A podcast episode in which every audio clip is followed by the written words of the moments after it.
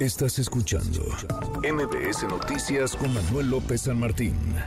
Le agradezco estos minutos a Cuauhtémoc Rivera, presidente de la Alianza Nacional de Pequeños Comerciantes. Es que nos hemos enfocado mucho en el eh, sector turístico, que por supuesto es clave, es fundamental en la vida económica, no solamente de Acapulco, de Guerrero, del estado de Guerrero, los eh, grandes hoteles, los restaurantes, eh, los comercios, pero ¿qué hay de los pequeños comerciantes? ¿Qué hay de los pequeños comercios?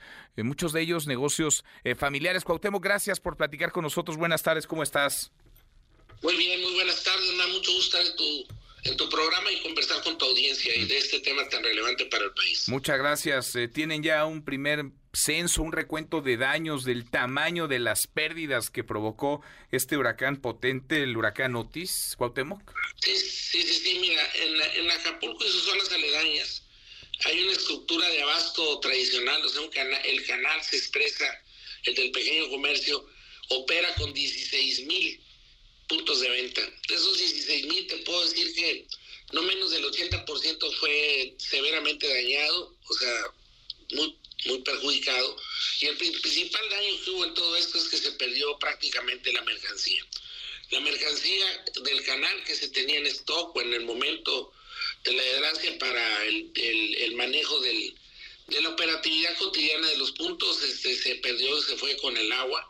Este, también se hubo muchos daños en la infraestructura, es decir, fachadas, toldos, eh, anaqueles, eh, refrigeradores, todo este asunto también tuvo mucho, mucho daño, pérdidas, que para restablecer los puntos de venta de menos del 25% de esta estructura de abasto que tiene el puerto, eh, va a costar eh, mucho esfuerzo que 4 mil de ellos, 4 mil de estos 16 mil se levante con, con rapidez o con oportunidad, incluso a lo mejor se va a tener que pensar en, refundarlos totalmente, ¿no?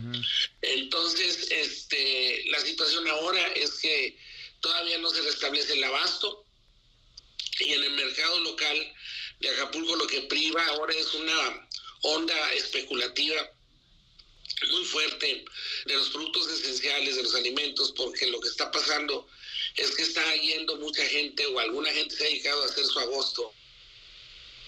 Sí, cara. Y los precios se han ido a las y los precios se han ido a las nubes.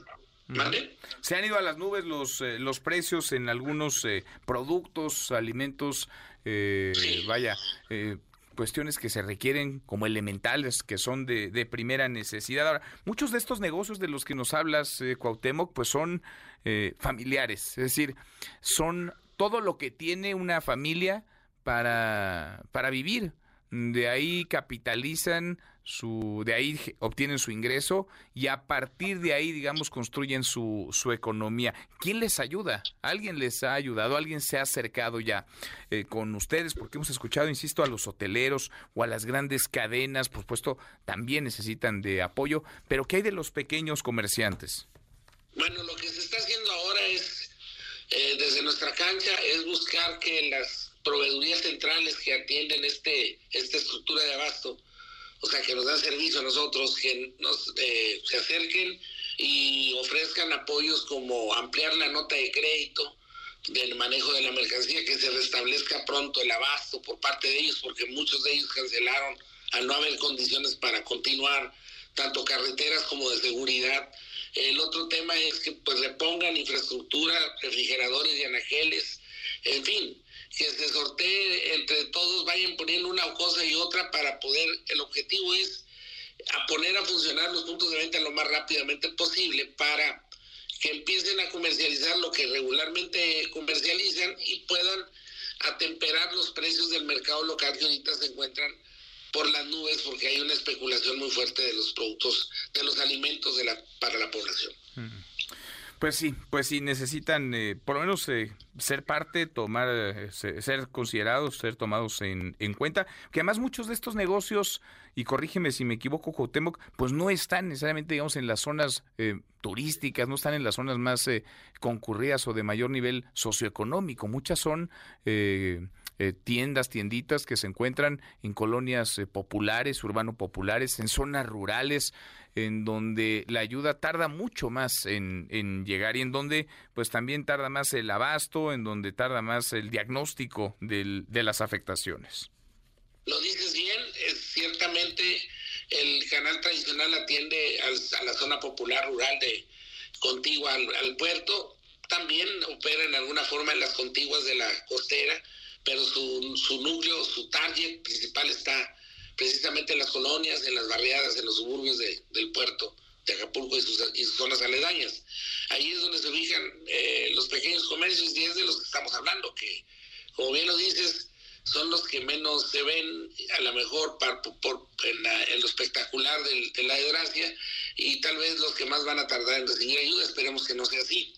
Eh, gran problema que han tenido las políticas públicas en general, no nada más de este mandato, es que cuando se anuncian eh, suena todo muy bien, pero el problema es que bajen de la manera más correcta y ahí es donde cuando baja la política pública a la sociedad, los tiempos que tardan la burocracia que se hace, incluso a veces las burbujas de corrupción que surgen, todo hace que eh, entre el discurso y los hechos de la sopa al plato, de la sopa del plato a la boca se cae y este y, no llega la ayuda a la gente. Entonces, en eso estamos, ahora oímos con atención lo que dijo el presidente hace un rato en la mañana.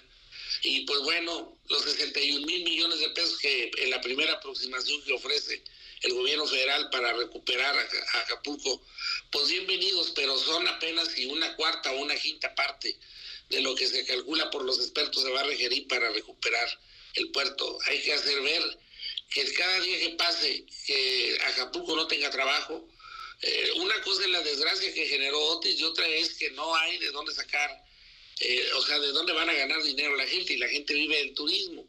Si, el, si el puerto no se recupera pronto, no va a haber trabajo en el puerto y las consecuencias de Otis apenas las estaríamos viendo. Es decir, eh, una cosa es eh, salir de la emergencia y otra cosa es la reactivación económica del puerto de Acapulco. Es una cosa mucho más difícil de lograr. Totalmente, totalmente. No es un asunto menor, es igualmente importante, es un tema vaya, prioritario tendría que serlo de emergencia, porque si no hay empleo, si no hay economía, pues eh, no habrá tampoco futuro, un buen porvenir para los acapulqueños. Cuauhtémoc, te agradezco estos minutos, muchas gracias. Sí, a ti, muchas gracias por, por platicar conmigo. gracias, muy buenas tardes. No solamente Acapulco, Guerrero, Guerrero vive del turismo y Guerrero vive de tener un turismo activado, porque entonces eh, la derrama económica del turismo permea en otras capas, en estas tiendas, por ejemplo, en estos pequeños comercios. Algunos viven muchísimos eh, de manera directa del turismo, otros de manera indirecta, pero prácticamente todos reciben esa derrama. Y si no hay actividad turística, si no hay condiciones para que regresen pronto los turistas, no habrá economía. Y si no hay economía, pues no solamente habrá violencia, también la inseguridad, la violencia se detona. Manuel López San Martín, NMBS Noticias.